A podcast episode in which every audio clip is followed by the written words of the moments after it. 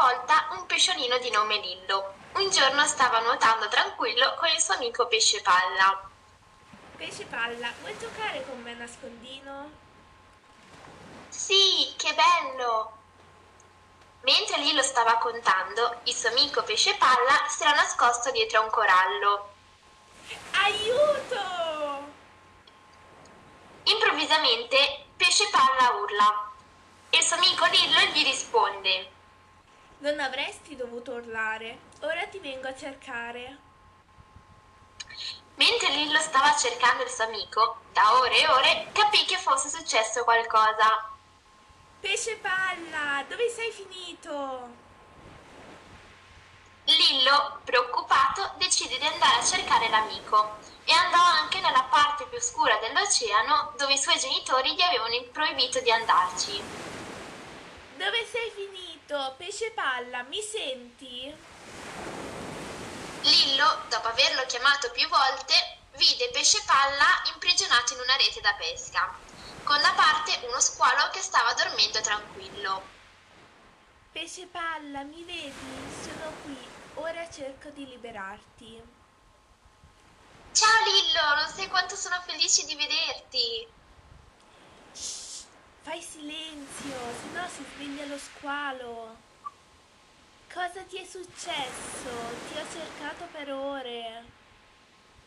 Ero dietro al corallo e all'improvviso uno squalo feroce e molto spaventoso mi ha intrappolato in una rete da pesca. Oh no, poveretto, che paura! Adesso stai tranquillo che ti aiuto a liberarti.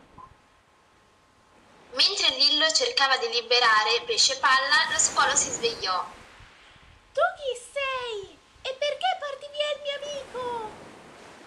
E Pesce Palla risponde: Ma noi non siamo amici, tu mi hai portato via e mi hai imprigionato. Io volevo avere un amico con cui giocare.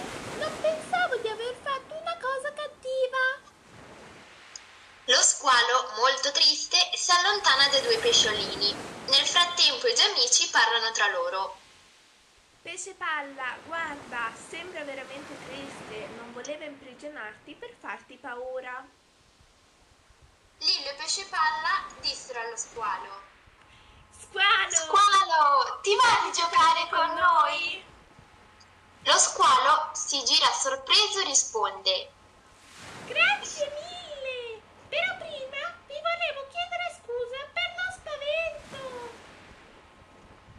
Tranquillo, abbiamo capito che non volevi farci spaventare.